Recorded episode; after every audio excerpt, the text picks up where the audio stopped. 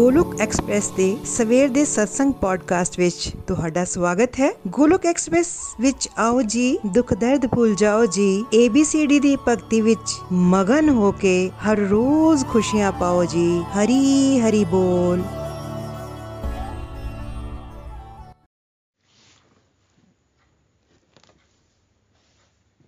जय श्री कृष्ण चैतन्य प्रभु नित्यानंदा श्री अद्वैत गदाधर ਸ਼੍ਰੀ ਬਾਸਾਦੀ ਗੌਰ ਭਗਤ ਵ੍ਰਿੰਦਾ।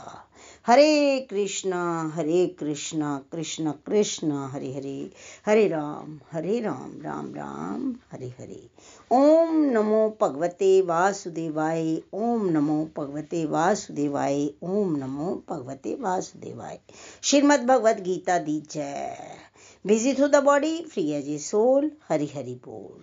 ਸਰੀਰ ਤੋਂ ਰਹੀਏ ਵਿਅਸਤ ਹਰੀ ਨਾਮ ਜਪਦੇ ਹੋਏ ਤੇ ਆਤਮਾ ਤੋਂ ਰਹੀਏ ਮਸਤ ਟ੍ਰਾਂਸਫਾਰਮ ਦਾ ਵਰਡ ਬਾਈ ਟ੍ਰਾਂਸਫਾਰਮਿੰਗ yourself ਜੈ ਸ਼੍ਰੀ ਕ੍ਰਿਸ਼ਨ ਖੁਦ ਨੂੰ ਬਦਲ ਕੇ ਹੀ ਤੁਸੀਂ ਦੁਨੀਆ ਨੂੰ ਬਦਲ ਸਕਦੇ ਹੋ ਨਾ ਸ਼ਾਸਤਰ ਨਾਲ ਨਾ ਸ਼ਾਸਤਰ ਨਾਲ ਨਾ ਤਨ ਨਾਲ ਤੇ ਨਾ ਹੀ ਕਿਸੇ ਜੁਗਤੀ ਨਾਲ ਮੇਰਾ ਤੇ ਜੀਵਨ ਨਿਰਭਰ ਹੈ हे ਪ੍ਰਭੂ ਸਿਰਫ ਤੇ ਸਿਰਫ ਤੁਹਾਡੀ ਕਿਰਪਾ ਸ਼ਕਤੀ ਨਾਲ ਹਰੀ ਹਰੀ ਬੋਲ एवरीवन ਜੈ ਸ਼੍ਰੀ ਰਾਮ ਜੈ ਸ਼੍ਰੀ ਰਾਧਾ ਕ੍ਰਿਸ਼ਨ ਸਾਥੀਓ ਅੱਜ ਦੇ ਪੰਜਾਬੀ ਪੋਡਕਾਸਟ ਵਿੱਚ ਤੁਹਾਡਾ ਸਵਾਗਤ ਹੈ।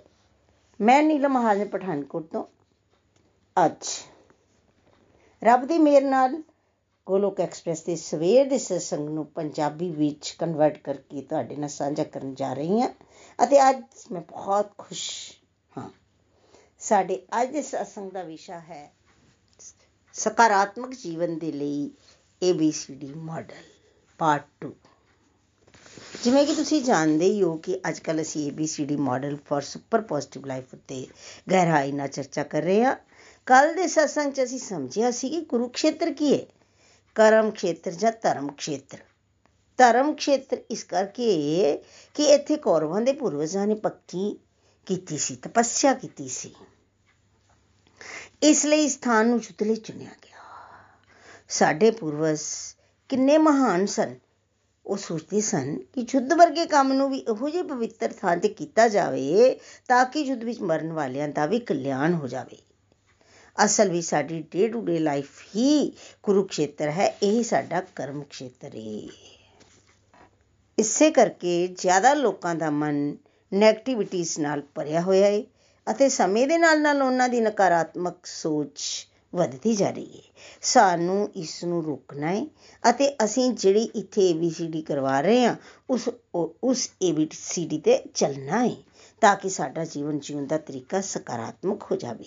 ਕੱਲ ਅਸੀਂ ਸਮਝਿਆ ਸੀ ਕਿ ਅੰਦਰੂਨੀ ਕੁਰੂਖੇਤਰ ਕੁਝ ਹੋਰ ਨਹੀਂ ਹੈ ਸਾਡੀ ਸਪਿਰਚੁਅਲ ਹੈਲਥ ਤੇ ਮੈਂਟਲ ਹੈਲਥ ਹੈ ਜਿਹੜੇ ਕਿ ਬਾਹਰੋਂ ਅਸੀਂ ਨਹੀਂ ਦੇਖ ਪਾ ਰਹੇ, ਪਰ ਅੰਦਰੋਂ ਅਸੀਂ ਅਨੁਭਵ ਕਰ ਪਾ ਰਹੇ ਹਾਂ ਮਨ ਤੇ ਬੁੱਧੀ ਦਾ ਝਗੜਾ ਅੰਦਰ ਚੱਲਿਆ ਹੀ ਰਹਿੰਦਾ ਹੈ ਕੌਰਵ ਪਾਂਡਵਾ ਦਾ ਝਗੜਾ, ਰਾਮ ਤੇ ਰਾਵਣ ਦਾ ਝਗੜਾ, ਸਾਡੇ ਅੰਦਰ ਦੀ ਬਲੈਕ ਸਾਈਡ ਤੇ ਵਾਈਟ ਸਾਈਡ ਦਾ ਝਗੜਾ ਚੱਲਿਆ ਹੀ ਰਹਿੰਦਾ ਹੈ ਸਾਡੇ ਅੰਦਰ ਦਿਵੇ ਗੁਣ ਵੀ ਹਨ।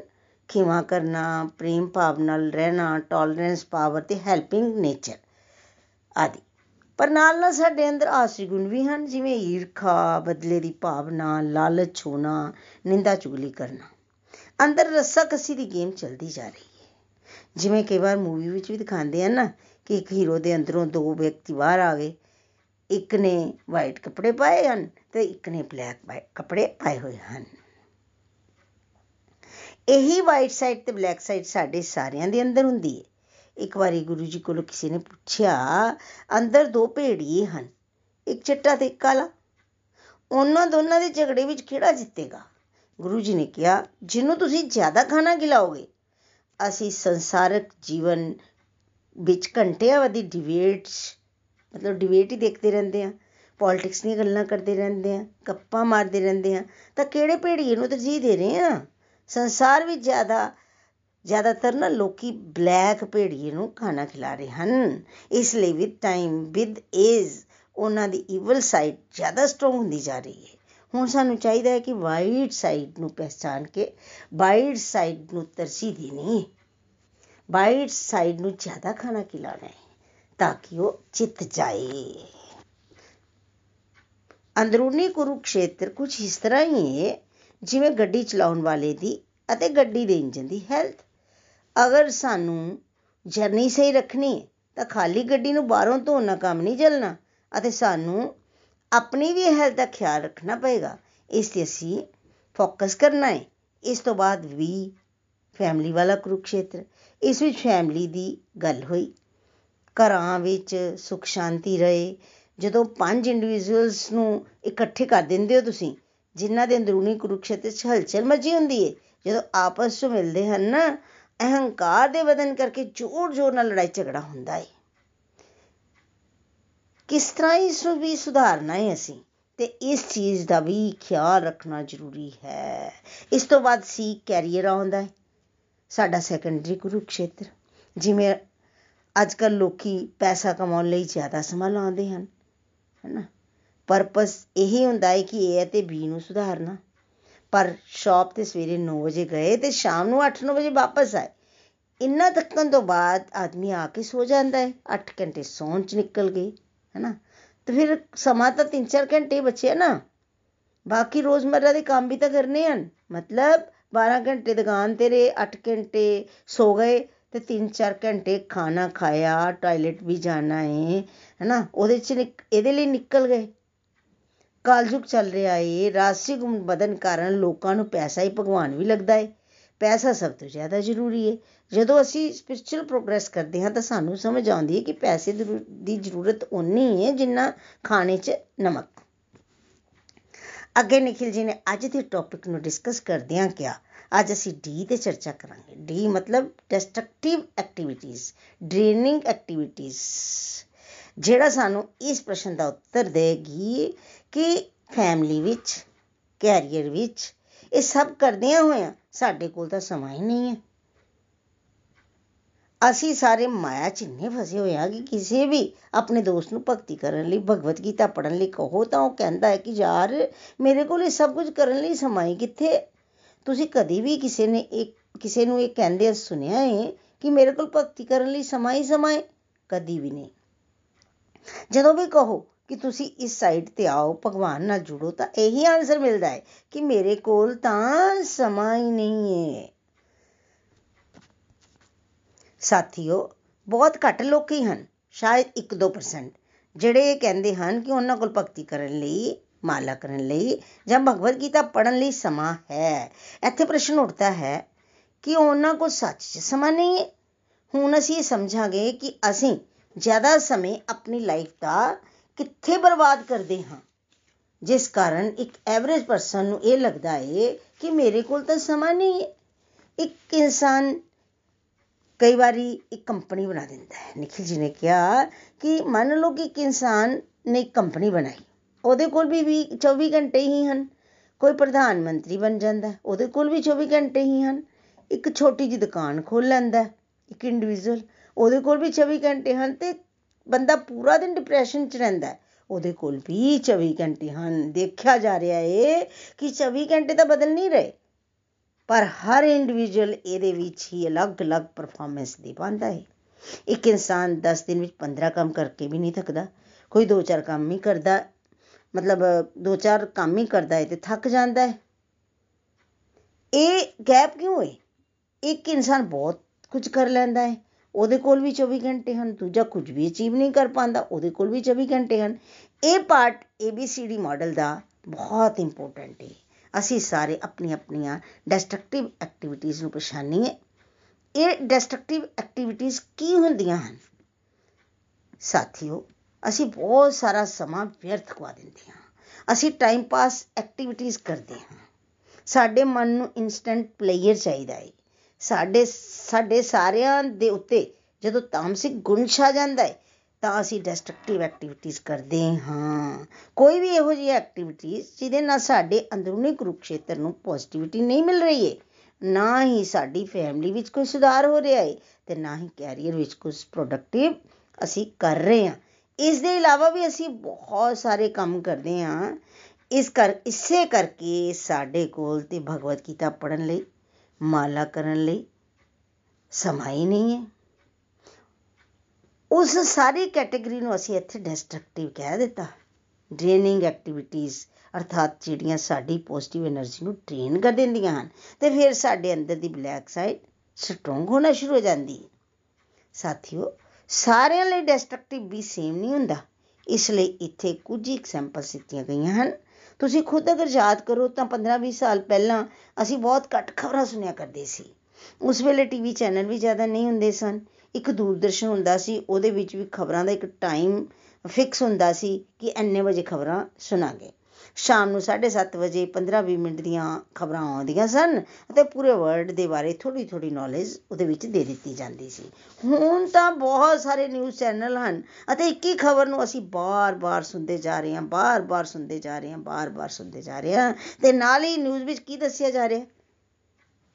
ਕਿ ਤੁਸੀਂ ਪੋਜ਼ਿਟਿਵ ਸਾਈਡ ਸਟਰੋਂਗ ਕਰ ਲਓ? ਤੁਸੀਂ ਭਗਵਾਨ ਨਾਲ ਕਿੱਦਾਂ ਜੁੜਨਾ ਹੈ?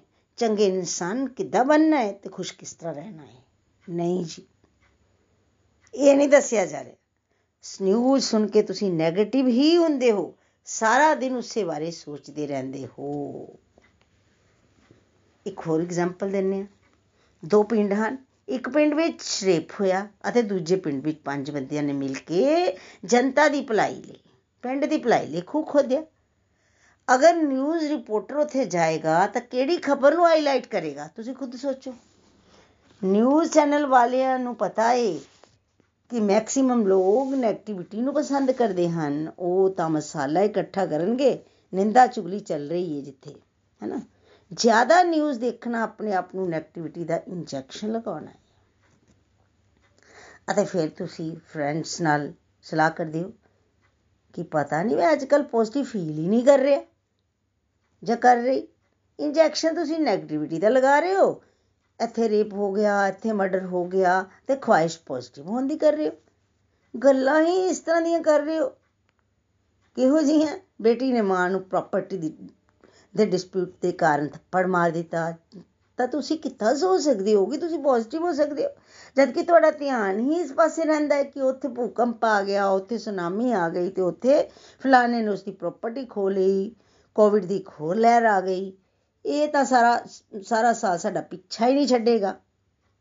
ਹੈਨਾ? ਤੇ ਫਿਰ ਨਿਊਜ਼ ਰਿਪੋਰਟਰ ਕਿਸ ਤਰ੍ਹਾਂ ਗੱਲ ਕਰਦੇ ਆ? ਸਭ ਤੋਂ ਵੱਡੀ ਅੱਜ ਦੀ ਤਾਜ਼ਾ ਖਬਰ। ਪੂਰੀ ਦੁਨੀਆ ਖਤਮ ਹੋ ਜਾਏਗੀ। ਅਗਰ ਖਬਰਾਂ 2 ਮਿੰਟ ਵੀ ਸੁਣ ਲਓ, ਤਾਂ ਲੱਗਦਾ ਏ ਕਿ ਲੋਕ ਇਹਨਾਂ ਨੂੰ ਬਰਦਾਸ਼ਤ ਕਿਸ ਤਰ੍ਹਾਂ ਕਰਦੇ ਹਨ। ਪਰ ਲੋਕ ਤਾਂ ਸੁਣੀ ਜਾ ਰਹੇ ਹਨ, ਸੁਣੀ ਜਾ ਰਹੇ ਹਨ, ਸੁਣੀ ਜਾ ਰਹੇ ਹਨ। ਸਵੇਰ ਤੋਂ ਹੀ ਨਿਊਜ਼ ਸੁਣਨੀਆਂ ਸ਼ੁਰੂ ਕਰ ਦਿੰਦੇ ਹਨ। ਆਪਸ ਵਿੱਚ ਗੱਲਬਾਤ ਵੀ ਕਰਦੇ ਹਨ ਨਾ, ਤਾਂ ਬੈਕਗ੍ਰਾਉਂਡ ਤੇ ਟੀਵੀ ਦੇ ਉੱਤੇ ਨਿਊਜ਼ ਚੱਲ ਰਹੀਆਂ ਹੁੰਦੀਆਂ ਹਨ। ਖਬਰਾਂ ਵਿੱਚ ਪ੍ਰਭੂ ਨਾਲ ਪਿਆਰ ਕਰਨ ਲਈ ਨਹੀਂ ਕਿਹਾ ਜਾ ਰਿਹਾ। ਉਹਨਾਂ ਵਿੱਚ ਤੁਹਾਨੂੰ ਹਰ ਉਹ ਗੱਲ ਦੱਸੀ ਜਾ ਰਹੀ ਹੈ ਜਿਨ੍ਹਾਂ ਨੂੰ ਸੁਣ ਕੇ ਤੁਹਾਡਾ ਮਨ ਅਸ਼ਾਂਤ ਹੋ ਜਾਵੇਗਾ। ਕੋਵਿਡ ਦੇ ਦੌਰਾਨ ਇਹੀ ਅਸੀਂ ਦੇਖਿਆ ਕਿ ਲੋਕਾਂ ਨੂੰ ਮੈਂਟਲ ਹੈਲਥ ਇਸ਼ੂਜ਼ ਜ਼ਿਆਦਾ ਵੱਧ ਗਏ। ਉਹਦਾ ਮੇਨ ਕਾਰਨ ਕੀ ਸੀ? ਜ਼ਿਆਦਾ ਨਿਊਜ਼ ਸੁਣਨਾ ਸੀ। ਉਹ ਡਿਪਰੈਸ਼ਨ ਦਾ ਸ਼ਿਕਾਰ ਤਾਈਓ ਹੋਏ। ਇਹ ਸਭ ਡਿਸਟਰਕਟਿਵ ਹੈ। ਸਾਨੂੰ ਇਸ ਤੋਂ ਬਚਣਾ ਹੈ। ਤੁਹਾਨੂੰ ਕੀ ਜ਼ਰੂਰਤ ਹੈ? ਕਿ ਤੁਸੀਂ ਇਹ ਸੋਚੋ ਅਮਰੀਕਾ 'ਚ ਕੀ ਹੋ ਰਿਹਾ ਹੈ ਹੈਨਾ? ਇਹ ਜਾਣਨ ਦੀ ਤੁਹਾਨੂੰ ਜ਼ਰੂਰਤ ਕੀ ਹੈ?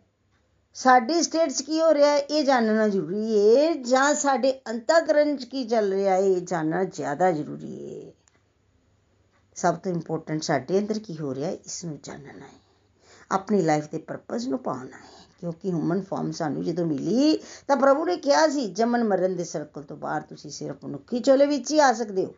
ਸਾਨੂੰ ਇਹ ਵੀ ਜਾਣਨਾ ਹੈ ਕਿ ਮੈਂ ਕੌਣ ਹਾਂ ਅਤੇ ਇਸ ਨੂੰ ਜਾਣ ਕੇ ਫਿਰ ਪ੍ਰਭੂ ਨਾਲ ਭੁੱਲੇ ਹੋਏ ਸੰਬੰਧ ਨੂੰ ਜਾਗਰਿਤ ਕਰਨਾ ਹੈ। ਲਾਈਫ ਦਾ ਪਰਪਸ ਕੈਨੇਡਾ ਚ ਜਰਮਨੀ ਚ ਪਾਕਿਸਤਾਨ ਵਿੱਚ ਕੀ ਹੋ ਰਿਹਾ ਹੈ?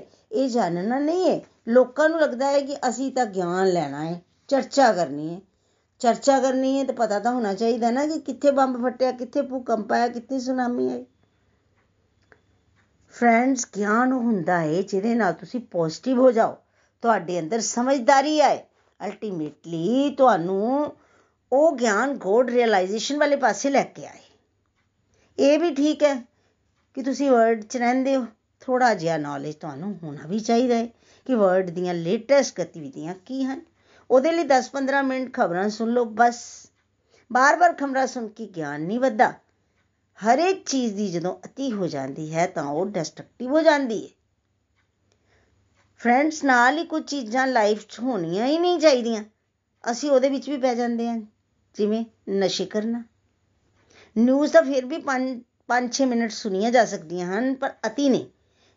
ਜਿਹਦੇ ਵਿੱਚ ਇੱਕ ਫਾਦਰ ਨੂੰ ਇਹ ਵੀ ਪਤਾ ਨਹੀਂ ਚੱਲ ਰਿਹਾ ਕਿ ਬੇਟੇ ਦਾ ਕੱਲ ਐਗਜ਼ਾਮ ਹੈ, ਉਹਨੂੰ ਥੋੜੀ ਦੇਰ ਪੜ੍ਹਾਈ ਉਹ ਕਰਵਾ ਲੇ।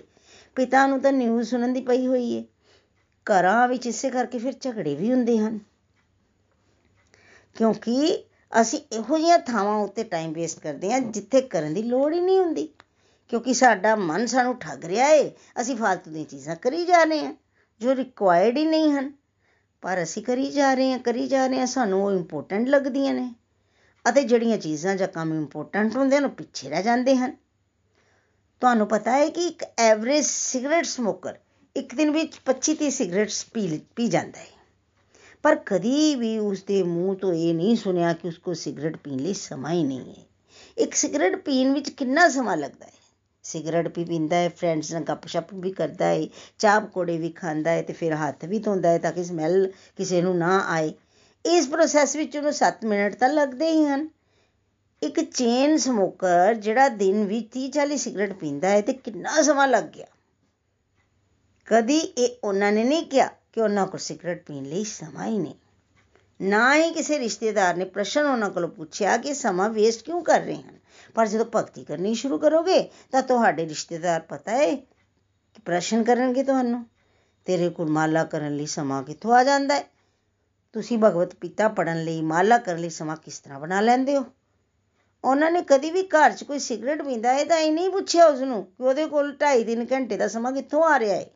ਸੋਚੋ, ਸਾਡੀ ਬੁੱਧੀ ਸਮਾਜ ਕਿਸ ਪਾਸੇ ਚੱਲਦੀ ਹੈ? ਰੋਜ਼ ਦੇ 2-3 ਘੰਟੇ ਫੇਫੜਿਆਂ ਨੂੰ ਛਡਾਉਣ ਲਈ ਅਸੀਂ ਲਗਾ ਰਹੇ ਹਾਂ, ਤਾਂ ਕਦੀ ਕਿਸੇ ਵੀ ਸ਼ਖਸ ਨੇ ਉਹਨਾਂ ਤੋਂ ਇਹ ਨਹੀਂ ਪੁੱਛਿਆ ਕਿ ਸਮਾਂ ਕਿੱਥੋਂ ਆਇਆ ਅਤੇ ਉਹਨਾਂ ਦੀ ਡੈਡੀਕੇਸ਼ਨ ਦੀ ਵੀ ਦਾ ਦੇਣੀ ਪਏਗੀ ਕਿ ਉਹ ਬੜੇ ਆਰਾਮ ਨਾਲ ਸਮਾਂ ਬਣਾ ਵੀ ਰਹੇ ਹਨ। ਕੋਈ ਘਰ ਜੰਮ ਪਏ ਜਾਂ ਮਰ ਜਾਏ, ਤਾਂ ਵੀ ਉਹ ਸਿਗਰਟ ਨਹੀਂ ਛੱਡਦੇ, ਪਰ ਭਗਤੀ ਛੱਡ ਦਿੰਦੇ ਹਨ। ਕਿ ਸੂਤਕ ਪੈ ਗਿਆ। ਸਿਗਰਟ ਸਮੋਕਰ ਤੋਂ ਡੈਡੀਕੇਸ਼ਨ ਸਿੱਖੋ, ਕਿਉਂਕਿ ਸਾਡੀ ਬੁੱਧੀ ਉਲਟੀ ਹੈ ਅਤੇ ਅਸੀਂ ਉਲਟੀਆਂ ਚੀਜ਼ਾਂ ਲਈ ਹੀ ਸਮਾਂ ਕੱਢਦੇ ਹਾਂ। ਇਸ ਤਰ੍ਹਾਂ ਸਾਡੀ ਸਰਕਾਰ ਨੂੰ ਐਡਿਕਸ਼ਨ ਸੈਂਟਰ ਬਣਾਉਣੇ ਪੈਂਦੇ ਹਨ, ਜਦੋਂ ਵਰਲਡ ਵਿੱਚ ਲੋਕੀ ਐਡਿਕਟ ਹੋ ਜਾਂਦੇ ਹਨ। ਇੱਕ ਵਾਰੀ ਪਤਾ ਕੀ ਹੋਇਆ? ਪਿਤਾ ਨੇ, ਇੱਕ ਪਿਤਾ ਨੇ ਬੱਚੇ ਦਾ ਫੋਨ ਲੁਕਾ ਲਿਆ ਕਿਉਂਕਿ ਪੜ ਨਹੀਂ ਸੀ ਰਿਹਾ। ਤਾਂ ਬੱਚੇ ਨੇ ਆਪਣਾ ਚਾਕੂ ਕੱਢ ਕੇ ਪਿਤਾ ਨੂੰ ਕਿਹਾ, ਮੇਰਾ ਫੋਨ ਵਾਪਸ ਕਰੋ। ਕਿਉਂਕਿ ਬੱਚੇ ਦੀ ਐਡਿਕਸ਼ਨ ਇਸ ਸਟੇਜ ਤੱਕ ਜਾ ਚੁੱਕੀ ਸੀ। ਅਸੀਂ ਵੀ 7-8 ਘੰਟੇ ਫੋਨ ਨਾਲ ਚੁੱਕੇ ਰਹਿੰਦੇ ਹਾਂ, ਆਪਣੀ ਫੋਨ ਦੀ ਯੂਜ਼ੇਜ ਨੂੰ ਚੈੱਕ ਕਰਨਾ ਹੈ। ਟੀਵੀ ਚੈਨ ਸੀਰੀਅਲਸ ਦੇਖਦੇ ਹਾਂ, ਤਾਂ ਲਗਾਤਾਰ ਦੇਖਦੇ ਹੀ ਜਾ ਰਹੇ ਹਾਂ। ਮੂਵੀਜ਼ ਵੀ ਵੇਖਦੇ ਰਹਿੰਦੇ ਹਾਂ ਖਾਣ ਪੀਣ ਦੀਆਂ ਗੱਲਾਂ ਸ਼ੁਰੂ ਹੋਈਆਂ ਤਾਂ ਖਾਣ ਪੀਣ ਦੀ ਚਰਚਾ ਹੀ ਚਾਲੂ ਹੋ ਜਾਂਦੀ ਹੈ। ਅੱਜ ਇਸ ਰੈਸਟੋਰੈਂਟ 'ਚ ਜਾਂਦੇ ਹਾਂ, ਅੱਜ ਉਸ ਰੈਸਟੋਰੈਂਟ 'ਚ ਜਾਂਦੇ ਹਾਂ। ਇਸ ਤਰ੍ਹਾਂ ਅਸੀਂ ਬਹੁਤ ਸਮਾਂ ਵੇਸਟ ਕਰਦੇ ਹਾਂ। ਇੱਕ ਚੰਗੀ ਮੂਵੀ ਪਰਿਵਾਰ ਨਾਲ ਦੇਖਣ ਜਾਣਾ ਹੈ ਤਾਂ 3-4 ਘੰਟੇ ਲੱਗ ਜਾਂਦੇ ਹਨ। ਇਹ ਸਭ ਕਰਕੇ ਸਾਨੂੰ ਕੀ ਮਿਲਦਾ ਹੈ? ਹੈਨਾ? ਕੁਝ ਨਹੀਂ। ਕੋਈ ਕ੍ਰਿਕਟ ਪ੍ਰੇਮੀ ਹੈ, ਤਾਂ ਕ੍ਰਿਕਟ ਦਾ ਮੈਚ ਦੇਖਣ ਲਈ ਰਾਤ ਦੇ 2 ਵਜੇ ਵੀ ਜਾਗ ਜਾਂਦਾ ਹੈ ਅਤੇ ਇੱਕ ਮੈਚ ਦੇਖਣ ਲਈ 8-10 ਘੰਟੇ ਲੱਗ ਜਾਂਦੇ ਹਨ, ਪਰ ਉਹ ਦੇਖੀ ਜਾ ਰਿਹਾ, ਦੇਖੀ ਜਾ ਰਿਹਾ। ਉਹ ਕਦੀ ਨਹੀਂ ਕਹਿੰਦਾ ਕਿ ਮੈਚ ਦੇਖਣ ਲਈ ਉਸ ਕੋਲ ਸਮਾਂ ਹੀ ਨਹੀਂ। ਸਾਥੀਓ, ਸਾਡੇ ਸਾਰਿਆਂ ਕੋਲ ਸਮਾਂ ਤਾਂ ਬਹੁਤ ਹੈ ਪਰ ਕੀ ਅਸੀਂ ਸਿਰਫ ਫੈਮਿਲੀ ਲਾਈਫ ਤੇ ਕੈਰੀਅਰ ਦੇ ਦੌਰਾਨ ਹੀ ਡਿਸਟਰਕਟਿਵ ਕਰਦੇ ਹਾਂ ਜਾਂ ਕਿਸੇ ਹੋਰ ਵੇਲੇ ਵੀ ਡਿਸਟਰਕਟਿਵ ਕਰਦੇ ਹਾਂ ਜਿਹੜੇ ਇੰਡੀਵਿਜੂਅਲਸ 8-9 ਘੰਟੇ ਜੌਬ ਤੇ ਜਾਂਦੇ ਹਨ, ਕਿ ਉਹ ਇੰਨਾ ਸਮਾਂ ਕੰਮ ਹੀ ਕਰਦੇ ਰਹਿੰਦੇ ਹਨ? ਜਾਂ ਸਮਾਂ ਵਿਅਰਥ ਵੀ ਗੱਪਾਂ ਮਾਰ ਕੇ ਗਵਾਉਂਦੇ ਹਨ? ਦੇਖੋ, ਬਹੁਤ ਸਮਾਂ ਵਿਅਰਥ ਵੀ ਕਰਦੇ ਹਨ, ਇਸ ਲਈ ਪ੍ਰੋਡਕਟਿਵ ਕੰਮ ਕਰਨ ਵਾਲੇ ਬਹੁਤ ਘੱਟ ਲੋਕੀ ਹੁੰਦੇ ਹਨ। ਜ਼ਿਆਦਾ ਲੋਕੀ ਤਾਂ ਟਾਈਮ ਹੀ ਪਾਸ ਕਰਦੇ ਹਨ। ਉੱਥੇ ਵੀ ਬੈਠ ਕੇ ਈਮੇਲ ਈਮੇਲ ਚੈੱਕ ਕਰਨਗੇ ਫੇਸਬੁੱਕ ਖੋਲ ਲੈਣਗੇ ਟਾਈਮ ਵੇਸਟ ਕਰਦੇ ਹਨ। ਫੈਮਿਲੀ ਲਾਈਫ 'ਚ ਰਹਿੰਦਿਆਂ ਜਿਹੜਾ ਪ੍ਰੋਡਕਟਿਵ ਸਮਾਂ ਪਰਿਵਾਰ ਨੂੰ ਦੇਣਾ ਚਾਹੀਦਾ ਸੀ, ਉਹ ਸਮਾਂ ਉਹ ਉੱਥੇ ਬਰਬਾਦ ਕਰ ਰਹੇ ਹੁੰਦੇ ਹਨ। ਪਰਿਵਾਰ ਨਾਲ ਬੈਠ ਕੇ ਹੋ ਸਕਦਾ ਕਿ ਪਤਨੀ ਕਦੀ ਡਾਊਨ ਫੀਲ ਕਰ ਰਹੀ ਹੋਵੇ, ਤਾਂ ਉਹ ਉਸ ਨਾਲ ਗੱਲਬਾਤ ਅਗਰ ਕਰ ਲੇ, ਤਾਂ ਉਹ ਚੰਗਾ ਫੀਲ ਕਰਨ ਲੱਗ ਪਏ। ਪਰ ਖਾਲੀ ਬੈਠ ਕੇ ਦੋਸਤਾਂ ਦੀਆਂ ਫੋਟੋ ਦੇਖ ਰਹੇ ਹੁੰਦੇ ਹਨ। ਲੇਕਿਨ ਪਤਨੀ ਨਾਲ ਗੱਲਬਾਤ ਨਹੀਂ ਕਰਨਗੇ ਟੀਵੀ ਦੇਖੀ ਜਾ ਰਹੇ ਹੋਣਗੇ। ਸਭ ਤੋਂ ਜ਼ਿਆਦਾ ਸਮਾਂ ਵਿਅਕਤੀ ਟੀਵੀ ਵੇਖਣ ਨਾਲ ਵੇਸਟ ਕਰਦਾ ਹੈ ਫਰੈਂਡਸ ਪਰ ਉਸ ਨੂੰ ਇਸ ਦਾ ਪਤਾ ਹੀ ਨਹੀਂ ਲੱਗਦਾ। ਹੁਣ ਤੁਸੀਂ ਆਪਣੇ ਜੀਵਨ ਨੂੰ ਈਜ਼ੀਲੀ ਬਰਬਾਦ ਕਰਨ ਦੇ ਦੋ ਤਰੀਕੇ ਅਪਣਾ ਲਏ। ਟੀਵੀ ਵੇਖਦੇ ਰਹੇ ਮੋਬਾਈਲ ਵਿੱਚ ਦੁਨੀਆਦਾਰੀ ਦੇਖਦੇ ਰਹੇ। ਕਦੋਂ ਜੀਵਨ ਖਤਮ ਹੋ ਗਿਆ, ਤੁਸੀਂ ਬਰਬਾਦ ਹੋ ਗਏ, ਕਦੀ ਵੀ ਪਤਾ ਹੀ ਨਹੀਂ ਚੱਲੇਗਾ। ਫਰੈਂਡਸ ਹੁਣ ਅਸੀਂ ਦੇਖਣਾ ਹੈ ਕਿ ਅਸੀਂ ਸਮਾਂ ਕਿੱਥੇ ਬਰਬਾਦ ਕਰ ਰਹੇ ਹਾਂ। ਜਿਵੇਂ ਕਿਸੇ ਲਈ ਡਿਸਟਰਕਟਿਵ ਜ਼ਰੂਰਤ ਤੋਂ ਵੱਧ ਸੋਚਦੇ ਰਹਿਣਾ ਹੈ, ਕਿਸੇ ਦੇ ਲਈ ਉਹ ਵਿੰਡੋ ਸ਼ਾਪਿੰਗ ਹੋ ਸਕਦੀ ਹੈ, ਕਿਸੇ ਦੇ ਲਈ ਉਹ ਨਿੰਦਾ ਚੁਗਲੀ ਕਰਦੇ ਰਹਿਣਾ ਹੈ, ਕਿਸੇ ਦੇ ਲਈ ਜ਼ਬਰਦਸਤੀ ਦੇ ਲੋਕਾਂ ਨਾਲ ਸੰਬੰਧ ਬਣਾਉਣੇ ਹਨ, ਦੋਸਤ ਬਣਾਉਣੇ ਹਨ, ਕਿੱਟੀ ਪਾਰਟੀਆਂ ਤੇ ਜਾਣਾ ਹੈ। ਇਹਨਾਂ ਚੱਕਰਾਂ ਵਿੱਚ ਹੀ ਜੀਵਨ ਖਤਮ ਹੋ ਜਾਂਦਾ ਹੈ। ਇਹ ਸਭ ਕੁਝ ਕਰਨ ਨਾਲ ਅੰਦਰ ਪੋਜ਼ਿਟਿਵਿਟੀ ਤਾਂ ਵਧਣ ਵਾਲੀ ਨਹੀਂ ਜੇ ਅੰਦਰ ਪੋਜ਼ਿਟਿਵਿਟੀ ਨਹੀਂ ਵਧੇਗੀ, ਤਾਂ ਪਰਿਵਾਰ ਅਤੇ ਕੈਰੀਅਰ ਵਾਲੀ ਲਾਈਫ ਵਿੱਚ ਵੀ ਪੋਜ਼ਿਟਿਵਿਟੀ ਨਹੀਂ ਆਏਗੀ। ਜੇ ਇੱਕ ਇੰਡੀਵਿਜੂਅਲ ਖੁਦ ਹੀ ਪਰੇਸ਼ਾਨ ਹੈ ਨੈਗੇਟਿਵ ਹੈ, ਤਾਂ ਬਾਕੀ ਸਮਾਜ ਨੂੰ ਫੈਮਿਲੀ ਨੂੰ ਉਹ ਪੋਜ਼ਿਟਿਵ ਕਿਸ ਤਰ੍ਹਾਂ ਕਰ ਪਾਏਗਾ? ਹੁਣ ਤੁਸੀਂ ਉਹ ਸਮਾਂ ਆਈਡੈਂਟੀਫਾਈ ਕਰੋ ਅਤੇ ਉਸ ਨੂੰ ਹੌਲੀ ਹੌਲੀ ਤੁਸੀਂ ਡਿਵੋਸ਼ਨਲ ਐਕਟੀਵਿਟੀਆਂ ਵਿੱਚ ਕਨਵਰਟ ਕਰਨਾ ਹੈ। ਅਗੇ ਨikhil ji ਨੇ ਕਿਹਾ ਕਿ ਪਹਿਲੇ ਤੁਸੀਂ ਇਸ ਟਾਈਮ ਤੇ ਕੀ ਕਰਦੇ ਸੀ? 5:30 ਵਜੇ ਹੁਣ ਤੁਸੀਂ ਸਤਸੰਗ ਕਰ ਰਹੇ ਹੋ। ਪਹਿਲਾਂ ਤੁਸੀਂ ਕੀ ਕਰਦੇ ਸੀ? ਪਹਿਲਾਂ ਤੁਸੀਂ ਇਸ ਵੇਲੇ ਸੌਂਦੇ ਸੀ। ਰਾਤ ਨੂੰ 2 ਵਜੇ ਤੱਕ ਮੋਬਾਈਲ ਚੈੱਕ ਕਰਦੇ ਰਹਿੰਦੇ ਸੀ। ਸਵੇਰ ਨੀਂਦ ਨਹੀਂ ਖੁੱਲਦੀ ਤੇ ਲੇਟੇ ਰਹਿੰਦੇ 8-9 ਵਜੇ ਉੱਠਦੇ ਸੀ। ਹੁਣ ਨੀਂਦ ਤੇ ਕੰਟਰੋਲ ਕੀਤਾ। 5:30 ਤੋਂ 7 ਵਜੇ ਤੱਕ ਤੁਸੀਂ ਸਤਸੰਗ ਲਗਾ ਰਹੇ ਹੋ। ਤੇ ਇਸੇ ਤਰ੍ਹਾਂ ਤੁਸੀਂ ਸਤਸੰਗ ਦੀ, ਸਾਧਨਾ ਦੀ, ਸੇਵਾ ਦੀ ਐਕਟੀਵਿਟੀਆਂ ਨੂੰ ਹੋਰ ਵਧਾਓ। ਇਸ ਤਰ੍ਹਾਂ ਤੁਸੀਂ ਡਿਸਟਰਕਟਿਵ ਦੀ ਥਾਂ ਡਿਵੋਸ਼ਨ ਕਰਨਾ ਸ਼ੁਰੂ ਕਰ ਦਿਓਗੇ ਤਾਂ ਸਮਾਂ ਭਗਤੀ ਲਈ ਬਣਨਾ ਸ਼ੁਰੂ ਹੋ ਜਾਏਗਾ। ਅੱਗੇ ਫਿਰ ਨikhil ji ਨੇ ਦੱਸਿਆ ਕਿ ਕਿਸੇ ਨੇ ਉਹਨਾਂ ਨੂੰ ਪੁੱਛਿਆ ਕਿ ਤੁਸੀਂ ਕਿਸ ਤਰ੍ਹਾਂ, ਇਸ ਤਰ੍ਹਾਂ ਕਿਵੇਂ ਕਰ ਪਾਏ? ਤੁਸੀਂ ਕਿਸ ਕਿਸ ਤਰ੍ਹਾਂ ਸਮਾਂ ਕੱਢਦੇ ਹੋ? ਤੁਹਾਡਾ ਸਮਾਂ ਕਿਸ ਤਰ੍ਹਾਂ ਬਣਿਆ? ਤਾਂ ਨikhil ji ਨੇ ਆਨਸਰ ਦਿੱਤਾ ਕਿ ਮੈਂ ਕੁਝ ਨਹੀਂ ਕੀਤਾ, ਸਿਰਫ ਡਿਸਟਰਕਟਿਵ ਨੂੰ ਡਿਵੋਸ਼ ਟੂ ਡਿਵੋਸ਼ਨ ਕੀਤੀ। ਇਹ ਮਾਡਲ ਵੀ ਉਦੋਂ ਬਣਿਆ ਜਦੋਂ 3-4 ਸਾਲ ਪਹਿਲਾਂ ਇਸ ਤੇ ਵਰਕ ਕਰ ਰਹੇ ਸਨ ਪ੍ਰੈਕਟਿਸ ਕਰ ਰਹੇ ਸਨ। ਪਰ ਉਦੋਂ ਇਸ ਮਾਡਲ ਦਾ ਨਾਂ ਨਹੀਂ ਪਤਾ ਸੀ।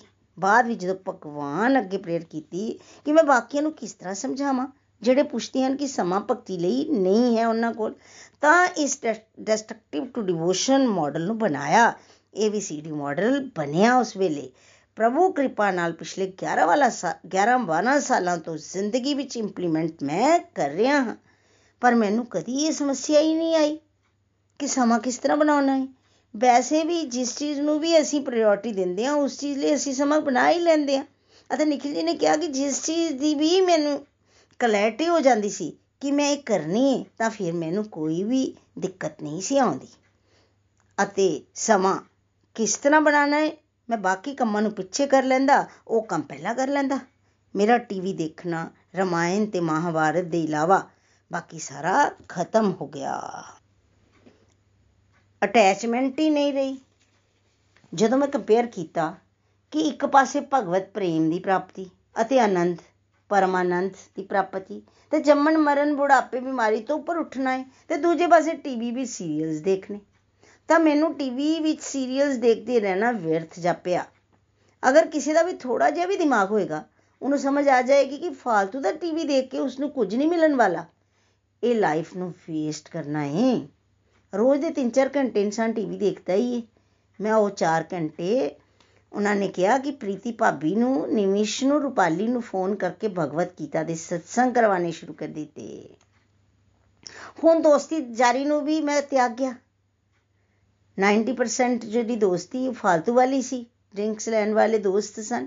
ਸ਼ੁਰੂ ਵਿੱਚ ਉਹਨਾਂ ਨੂੰ ਇਗਨੋਰ ਕੀਤਾ ਤੇ ਫਿਰ 2-3 ਮਹੀਨਿਆਂ ਦੇ ਬਾਅਦ ਤੇ ਬਿਲਕੁਲ ਹੀ ਇਹ ਚੀਜ਼ ਬੰਦ ਹੋ ਗਈ, ਜਿੰਨੇ ਡਰਿੰਕ ਪੀਣੀ ਹੁੰਦੀ ਏ 2-3 ਘੰਟੇ ਇਸ ਐਕਟੀਵਿਟੀ 'ਚ ਲੱਗ ਜਾਂਦੇ ਹਨ।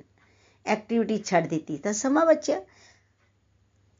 ਅਗਰ ਤੁਸੀਂ ਵੀ, ਅਗਰ ਤੁਸੀਂ ਵੀ ਦੋ ਤਿੰਨ ਐਕਟੀਵਿਟੀਆਂ ਨੂੰ ਹੀ ਚੇਂਜ ਕਰ ਲਓ, ਤਾਂ ਜੀਵਨ ਸੁਧਰ ਜਾਏਗਾ, ਜਿਵੇਂ ਟੀਵੀ ਦਾ ਸਮਾਂ।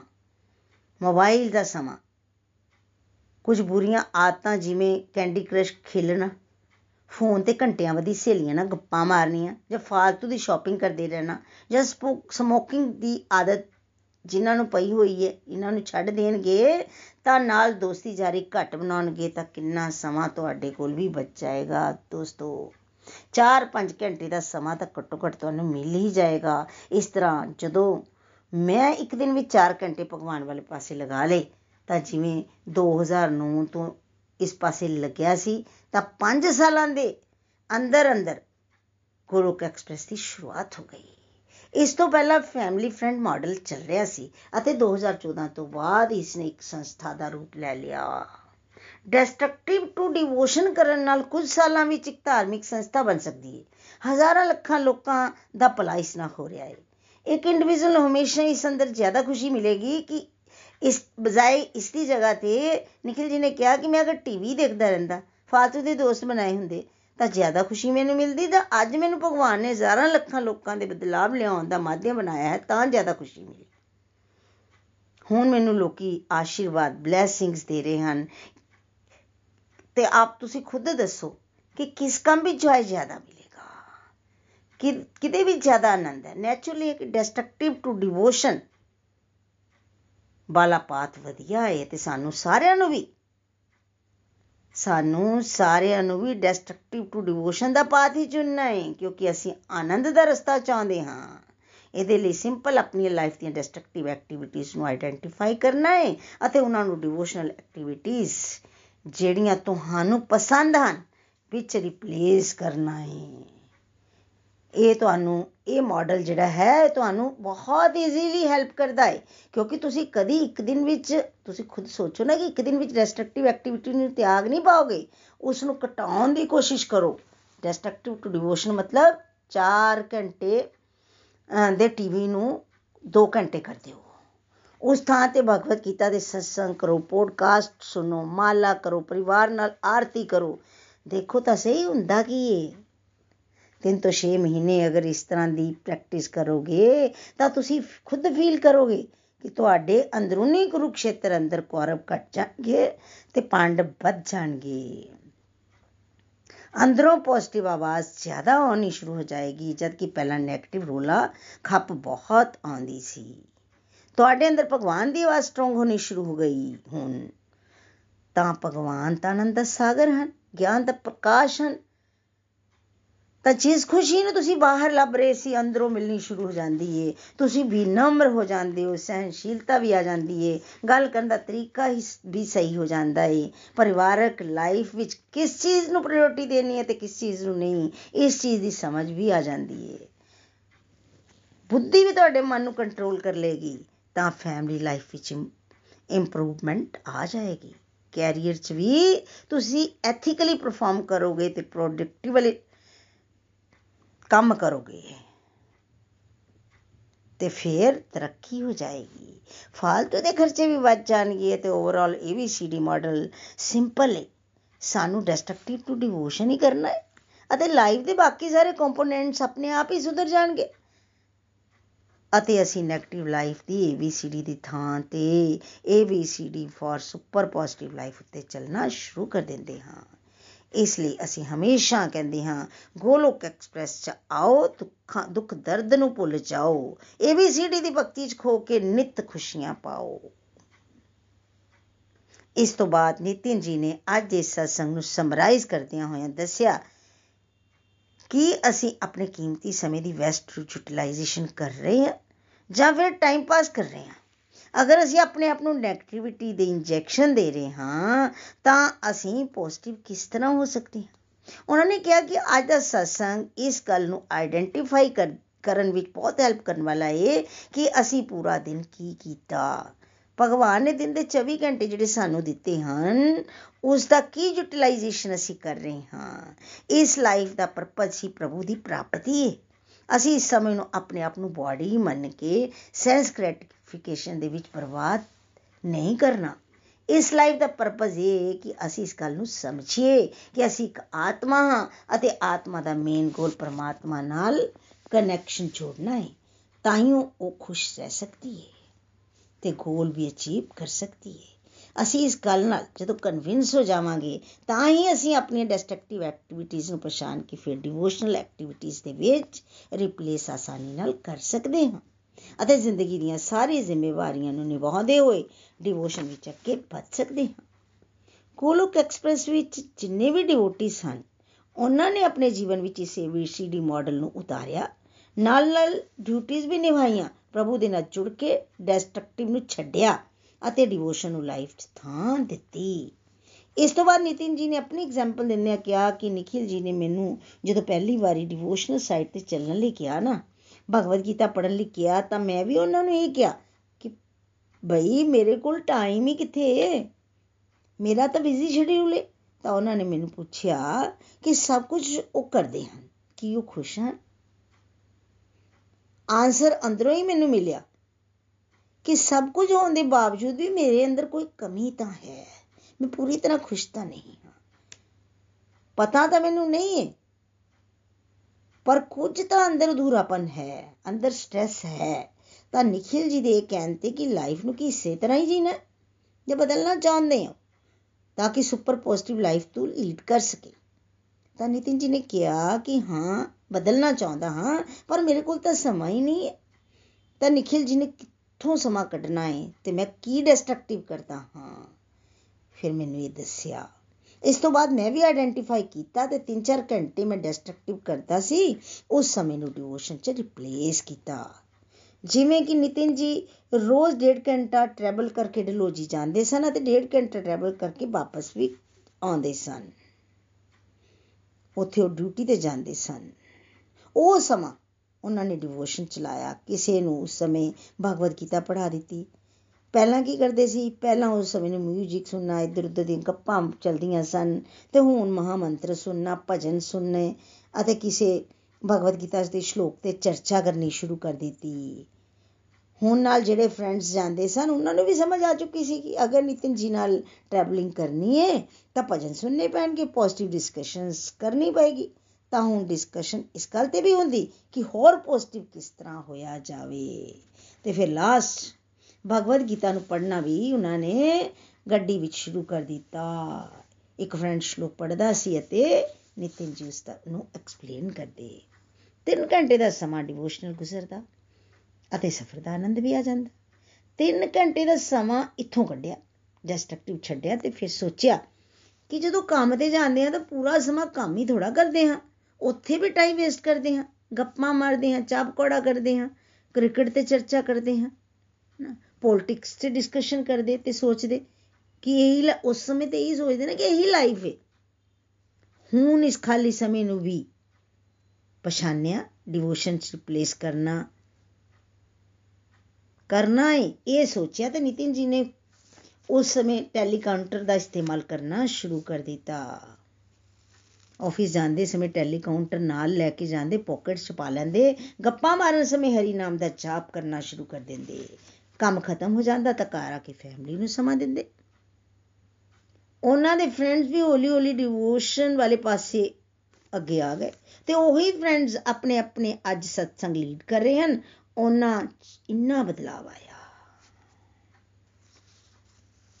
ਅਗੇ ਨਿਤਿਨ ਜੀ ਨੇ ਕਿਹਾ ਕਿਹਾ ਕਿ ਪਹਿਲਾਂ ਮੈਂ ਡਿਸਟਰਕਟਿਵ ਸਾਈਡ ਉੱਤੇ ਆਪਣਾ ਟਾਈਮ ਵੇਸਟ ਕਰ ਰਿਹਾ ਸੀ ਅਤੇ ਹੁਣ ਆਪਣੀ ਸਾਰੀ ਡਿਊਟੀਆਂ ਕਰਨ ਦੇ ਨਾਲ ਨਾਲ ਡਿਵੋਸ਼ਨਲ ਪ੍ਰੈਕਟਿਸ ਦਾ ਮਤਲਬ ਕਰਦਾ ਹਾਂ ਸਮੇਂ ਦੇ ਨਾਲ, ਇਸ ਦਾ ਗ੍ਰਾਫ ਵੀ ਵੱਧਦਾ ਹੀ ਜਾ ਰਿਹਾ ਹੈ ਵੱਧਦਾ ਹੀ ਜਾ ਰਿਹਾ ਹੈ ਫਰੈਂਡ ਸਮਾਂ ਤਾਂ ਹਮੇਸ਼ਾ ਡਿਸਟਰਕਟਿਵ ਚੋਂ ਹੀ ਨਿਕਲੇਗਾ। ਇਸ ਲਈ ਡਿਸਟਰਕਟਿਵ ਟੂ ਡਿਵੋਸ਼ਨ ਵਾਲੇ ਪਾਸੇ ਅਸੀਂ ਜਾਣਾ ਹੈ ਅਤੇ ਇਸ ਏਬੀਸੀਡੀ ਮਾਡਲ ਨੂੰ ਅਸੀਂ ਆਪਣੇ ਜੀਵਨ 'ਚ ਧਾਰਨ ਕਰਨਾ ਹੈ ਅਸੀਂ ਸਾਰਿਆਂ ਨੇ ਇਸ ਮਾਡਲ ਨੂੰ ਲਾਈਫ 'ਚ ਫੋਲੋ ਕਰਨਾ ਹੈ ਲਾਸਟ ਉਹਨਾਂ ਨੇ ਇੱਕ ਕਾਂ ਤੇ ਹੰਸ ਦੀ ਐਗਜ਼ਾਮਪਲ ਦਿੰਦਿਆਂ ਨਿਤਿਨ ਜੀ ਨੇ ਗੱਲ ਨੂੰ ਖਤਮ ਕੀਤਾ। ਦੋਨਾਂ 'ਚ ਭੇਦ ਕਰਕੇ ਦੱਸਿਆ। ਕਾਂ ਦੀ ਗੰਦਗੀ ਤੇ ਬੈਠਣ ਦੀ ਆਦਤ ਹੈ ਤੇ ਹੰਸ ਹਮੇਸ਼ਾ ਸਾਫ਼ ਸੁਥਰੇ ਨਿਰਮਲ ਮਾਹੌਲ 'ਚ ਰਹਿੰਦਾ ਹੈ ਸ਼ਾਸਤਰ ਸਾਨੂੰ ਦੱਸਦੇ ਹਨ ਕਿ ਡਿਸਟਰਕਟਿਵ ਐਕਟੀਵਿਟੀਜ਼ ਵਿਨਾਸ਼ਕ ਗਤੀਵਿਧੀਆਂ ਜਾਂ ਸੈਂਸ਼ੂਅਲ ਪਲੇਅਰ ਵਾਲੀਆਂ ਗਤੀਵਿਧੀਆਂ, ਇਹ ਉਹ ਗੰਦਗੀ ਹੈ ਜਿਸ ਤੇ ਜਾ ਕੇ ਕਾਂ ਬੈਠਦਾ ਹੈ ਜੇਕਰ ਬੁੱਧੀ ਤੇ ਮਨ ਸ਼ੁੱਧੀ ਵਾਲੇ ਪਾਸੇ ਨਹੀਂ ਜਾਏਗਾ ਤਾਂ ਇਸੇ ਤਰ੍ਹਾਂ ਦੀ ਗੰਦਗੀ ਤੇ ਜਾ ਕੇ ਬੈਠੇਗਾ, ਜਿਸ ਤਰ੍ਹਾਂ ਟੀਵੀ ਦਾ ਜ਼ਿਆਦਾ ਨਿਊਜ਼ ਸੁਣਨ ਦਾ, ਜ਼ਿਆਦਾ ਸੌਣ ਦਾ ਤੇ ਐਕਸੈਸਿਵ ਥਿੰਕਿੰਗ ਕਰਨ ਦਾ। ਇੱਥੇ ਐਗਜ਼ਾਮਪਲ ਦਿੱਤੇ ਗਏ, ਜਿੱਥੇ ਸਾਨੂੰ ਨੈਗੇਟਿਵਿਟੀ ਮਿਲੇ ਅਤੇ ਸਾਡਾ ਮਨ ਹਮੇਸ਼ਾ ਉਸ ਪਾਸੇ ਹੀ ਅਟਰੈਕਟ ਹੋ ਰਿਹਾ ਹੈ ਇਸ ਦਾ ਮਤਲਬ ਕਾਂ ਵਾਲੀਆਂ ਆਦਤਾਂ ਪੈ ਰਹੀਆਂ ਹਨ ਸਾਨੂੰ। ਪਰ ਸ਼ਾਸਤਰ ਸਾਨੂੰ ਕਹਿੰਦੇ ਹਨ ਕਿ ਹੰਸ ਬਣੋ, ਸਫ਼ਾਈ ਵਾਲੇ ਪਾਸੇ ਚਲੋ ਅਤੇ ਪੋਜ਼ਿਟਿਵਿਟੀ ਨੂੰ ਲਾਈਫ 'ਚ ਧਾਰਨ ਕਰੋ। ਹੰਸ ਵਿੱਚ ਇੱਕ ਕੁਆਲਿਟੀ ਹੈ ਕਿ ਦੁੱਧ ਤੇ ਪਾਣੀ ਵਿੱਚ ਅਗਰ ਤੁਸੀਂ ਮਿਕਸ ਕਰਦੇ ਹੋ ਨਾ ਦੁੱਧ ਤੇ ਪਾਣੀ ਨੂੰ, ਤਾਂ ਉਹ ਦੁੱਧ ਪੀ ਲਏਗਾ, ਪਾਣੀ ਉੱਥੇ ਛੱਡ ਦੇਗਾ। ਉਸੇ ਤਰ੍ਹਾਂ ਆਲੇ ਦੁਆਲੇ ਨੈਗੇਟਿਵਿਟੀ ਤਾਂ ਬਹੁਤ ਸਾਰੀ ਪਰ ਸਾਨੂੰ ਇਸ ਮਾਡਲ ਨੂੰ ਸਮਝ ਕੇ, ਇਸ ਗੱਲ ਤੇ ਕਨਵਿੰਸ ਹੋ ਕੇ ਕਿ ਭਗਤੀ ਦਾ ਰਸਤਾ ਹੀ ਵੈਸਟ ਰਸਤਾ ਹੈ ਫਿਰ ਪ੍ਰਭੂ ਕਿਰਪਾ ਨਾਲ ਸਾਡੇ ਅੰਦਰ ਵੀ ਇਲੀਜੀਬਿਲਟੀ ਆ ਜਾਂਦੀ ਏ ਕਿ ਅਸੀਂ ਵੀ ਆਪਣੇ 24 ਘੰਟਿਆਂ ਵਿੱਚੋਂ ਆਸ-ਪਾਸ ਵਰਡਲੀ ਨੈਗੇਟਿਵਿਟੀ ਦੇ ਹੁੰਦਿਆਂ ਹੋਇਆਂ ਵੀ ਆਪਣੇ ਸਮੇਂ ਨੂੰ ਪ੍ਰਭੂ ਨਾਲ ਜੁੜ ਕੇ ਕੁਆਲਿਟੀ ਨਾਲ ਬਿਤਾ ਪਾਵਾਂਗੇ ਅਤੇ ਖੁਦ ਪੋਜ਼ਿਟਿਵ ਰਹਿੰਦਿਆਂ ਹੋਇਆਂ ਬਹੁਤ ਸਾਰੇ ਪਰਿਵਾਰਾਂ ਨੂੰ ਵੀ ਪੋਜ਼ਿਟਿਵ ਕਰ ਪਾਵਾਂਗੇ। ਸਾਥੀਓ, ਅੱਜ ਦਾ ਸਤਸੰਗ ਬਹੁਤ ਦਿਵਯ ਸੀ। ਬਹੁਤ ਕੁਝ ਸਿੱਖਣ ਨੂੰ ਮਿਲਿਆ। ਪਤਾ ਲੱਗਿਆ ਕਿ ਅਸੀਂ ਆਪਣਾ ਬਹੁਤ ਸਾਰਾ ਕੀਮਤੀ ਸਮਾਂ ਘਰ ਵਿੱਚ ਨੌਕਰੀ ਤੇ ਨਿੰਦਾ ਕਰਨ ਵਿੱਚ, ਸੌਣ ਵਿੱਚ ਗਵਾਉਂਦੇ ਹਾਂ ਉਸ ਸਮੇਂ ਨੂੰ ਸਾਨੂੰ ਆਇਡੈਂਟੀਫਾਈ ਕਰਕੇ ਭਗਤੀ ਦੇ ਕੰਮਾਂ ਵਿੱਚ ਰਿਪਲੇਸ ਕਰਨਾ। ਕਿਸੇ ਨਾਲ ਵੀ ਗੱਲ ਕਰੋ, ਅਸੀਂ ਕਿਸੇ ਨਾਲ ਵੀ ਗੱਲ ਕਰਦੇ ਹਾਂ ਕਿ ਆਓ ਅਸੀਂ ਇਕੱਠੇ ਮਿਲ ਕੇ ਭਗਵਦ ਗੀਤਾ ਪੜ੍ਹੀਏ ਤੇ ਸਭ ਤੋਂ ਪਹਿਲਾਂ ਇਹ ਸੁਣਨ ਨੂੰ ਮਿਲਦਾ ਕਿ ਮੇਰੇ ਕੋਲ ਤਾਂ ਸਮਾਂ ਹੀ ਨਹੀਂ। ਅੱਜ ਸਤਸੰਗ ਵਿੱਚ ਨikhil ji ਤੇ ਨਿਤਿਨ ji ਨੇ ਬਹੁਤ ਸਾਰੇ ਐਗਜ਼ਾਮਪਲਸ ਦੇ ਕੇ ਦੱਸਿਆ ਕਿ ਅਸੀਂ ਕਿੱਥੇ ਕਿੱਥੇ ਸਮਾਂ ਵੇਸਟ ਕਰਦੇ ਹਾਂ ਤਾਂ ਸਾਨੂੰ ਉਸ ਸਮੇਂ ਨੂੰ ਆਪਣੀ ਸਾਧਨਾ ਵਿੱਚ, ਮਾਲਾ ਜਪਣ ਵਿੱਚ ਤੇ ਸਪਿਰਚੁਅਲ ਪ੍ਰੈਕਟਿਸਿਸ ਨੂੰ ਬਤਾਉਣ ਵਿੱਚ ਲਾਉਣਾ ਚਾਹੀਦਾ ਹੈ ਤਾਂ ਕਿ ਅਸੀਂ ਜੀਵਨ ਦੇ ਲਕਸ਼ ਨੂੰ ਪ੍ਰਾਪਤ ਕਰ ਸਕੀਏ। ਮਨੁੱਖੀ ਚੋਲਾ ਸਾਨੂੰ ਸੈਂਸ ਗ੍ਰੈਟੀਫਿਕੇਸ਼ਨ ਲਈ ਨਹੀਂ, ਪ੍ਰਭੂ ਨਾਲ ਜੁੜਨ ਲਈ, ਚੰਮਨ ਮਰਨ ਦੇ ਸਰਕਲ ਨੂੰ ਖਤਮ ਕਰਨ ਲਈ ਮਿਲਿਆ ਹੈ ਹੁਣ ਮੈਂ ਆਪਣੀ ਗੱਲ ਕਰਾਂ ਤਾਂ ਪਹਿਲਾਂ ਮੈਂ ਵੀ ਬਹੁਤ ਐਕਸੈਸਿਵ ਥਿੰਕਿੰਗ ਕਰਦੀ ਸੀ। ਛੋਟੀ ਜੀ ਗੱਲ ਨੂੰ ਖਿੱਚਣਾ, ਛੱਡ ਹੀ ਨਹੀਂ ਪਾਣਾ ਟਾਈਮ ਦੀ ਬਰਬਾਦੀ ਤੇ ਫਿਰ ਜਦੋਂ ਇਸ ਮਾਡਲ ਨੂੰ ਲਾਈਫ ਧਾਰਨ ਕੀਤਾ ਤਾਂ ਸਮਝ ਆਈ ਕਿ ਚਿੰਤਾ ਨਹੀਂ ਚਿੰਤਨ ਕਰਨਾ ਹੈ ਤੇ ਉਹ ਸਮਾਂ ਚਿੰਤਨ ਚਲਾਇਆ ਟੀਵੀ ਵੀ ਵੇਖਦੀ ਸੀ। ਟੀਵੀ ਵੇਖਣ ਨੂੰ ਮਨ ਕਰੇ ਤਾਂ ਹੁਣ ਮੈਂ ਰਾਧਾ ਕ੍ਰਿਸ਼ਨਾ ਸੀਰੀਅਲ ਦੇਖਦੀ ਆ ਜਾਂ ਡਿਵੋਸ਼ਨਲ ਸੀਰੀਅਲ ਦੇਖਦੀ ਆ ਪਹਿਲਾਂ ਮੈਨੂੰ ਨੀਂਦ ਬੜੀ ਪਿਆਰੀ ਸੀ। ਜਦੋਂ ਗੋਲੋਕ ਐਕਸਪ੍ਰੈਸ ਦੇ ਥਰੂ ਇਸ ਮਾਡਲ ਨੂੰ ਸਮਝਿਆ ਕਿ 6-7 ਘੰਟੇ ਦੀ ਨੀਂਦ ਤਾਂ ਲੈਣਾ ਜ਼ਰੂਰੀ ਹੈ, ਪਰ ਜ਼ਿਆਦਾ ਨਹੀਂ। ਤਾਂ ਸਮਾਂ ਆਪਣੇ ਆਪ ਡਿਵੋਸ਼ਨ ਲਈ ਮਿਲਣਾ ਸ਼ੁਰੂ ਹੋ ਗਿਆ।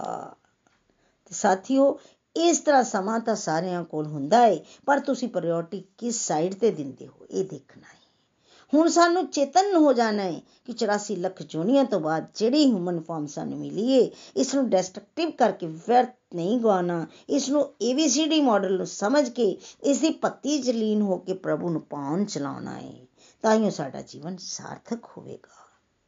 हरे हरि बोल, श्रीमद भगवत गीता दी जय गौर निताई दी जय श्री श्री राधा श्याम सुंदर दी जय हरे कृष्णा हरे कृष्णा कृष्णा कृष्णा, हरे हरे हरे राम हरे राम राम राम, हरे हरे।